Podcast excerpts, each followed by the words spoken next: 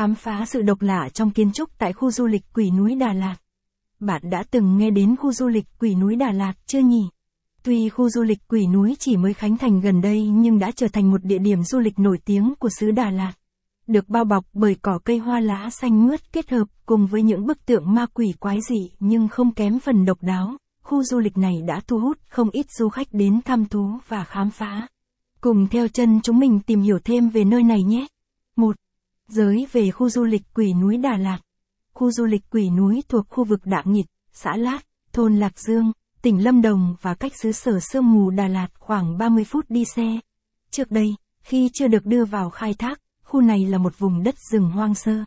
Trải qua một khoảng thời gian nhào nặn, kỳ công, nơi đây đã khoác lên mình một vẻ ngoài mới và trở thành khu du lịch Quỷ Núi Đà Lạt ngày nay. Khu du lịch khánh thành đón khách từ ngày 6 tháng 7 năm 2020. Điểm thú vị của Quỷ Núi Đà Lạt này chính là những bức tượng ma quỷ được bố trí khắp nơi, kết hợp thêm âm thanh và ánh sáng của khu vườn làm cho du khách phải đứng hình, mang đến cảm giác kích thích cho những ai đam mê khám phá. Có lẽ đây sẽ không phải là nơi dành cho những tâm hồn mỏng manh dễ vỡ đâu nhỉ. 2. Điển tích tương truyền về Quỷ Núi. Khu du lịch Quỷ Núi tại Đà Lạt này có một điển tích được người dân vùng cao lưu truyền lại.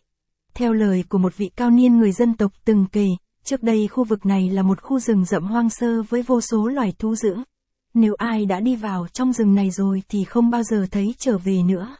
Ấy thế mà có một đôi vợ chồng người đồng bào, người vợ đang mang thai, không tin những lời kể ấy, nghĩ rằng đó chỉ là ngụy biện mà thôi và quyết định vào rừng khai mương cạnh bờ suối. Hai vợ chồng làm việc quần quật từ tờ mờ sáng đến tận tối mịt vẫn chưa trở về.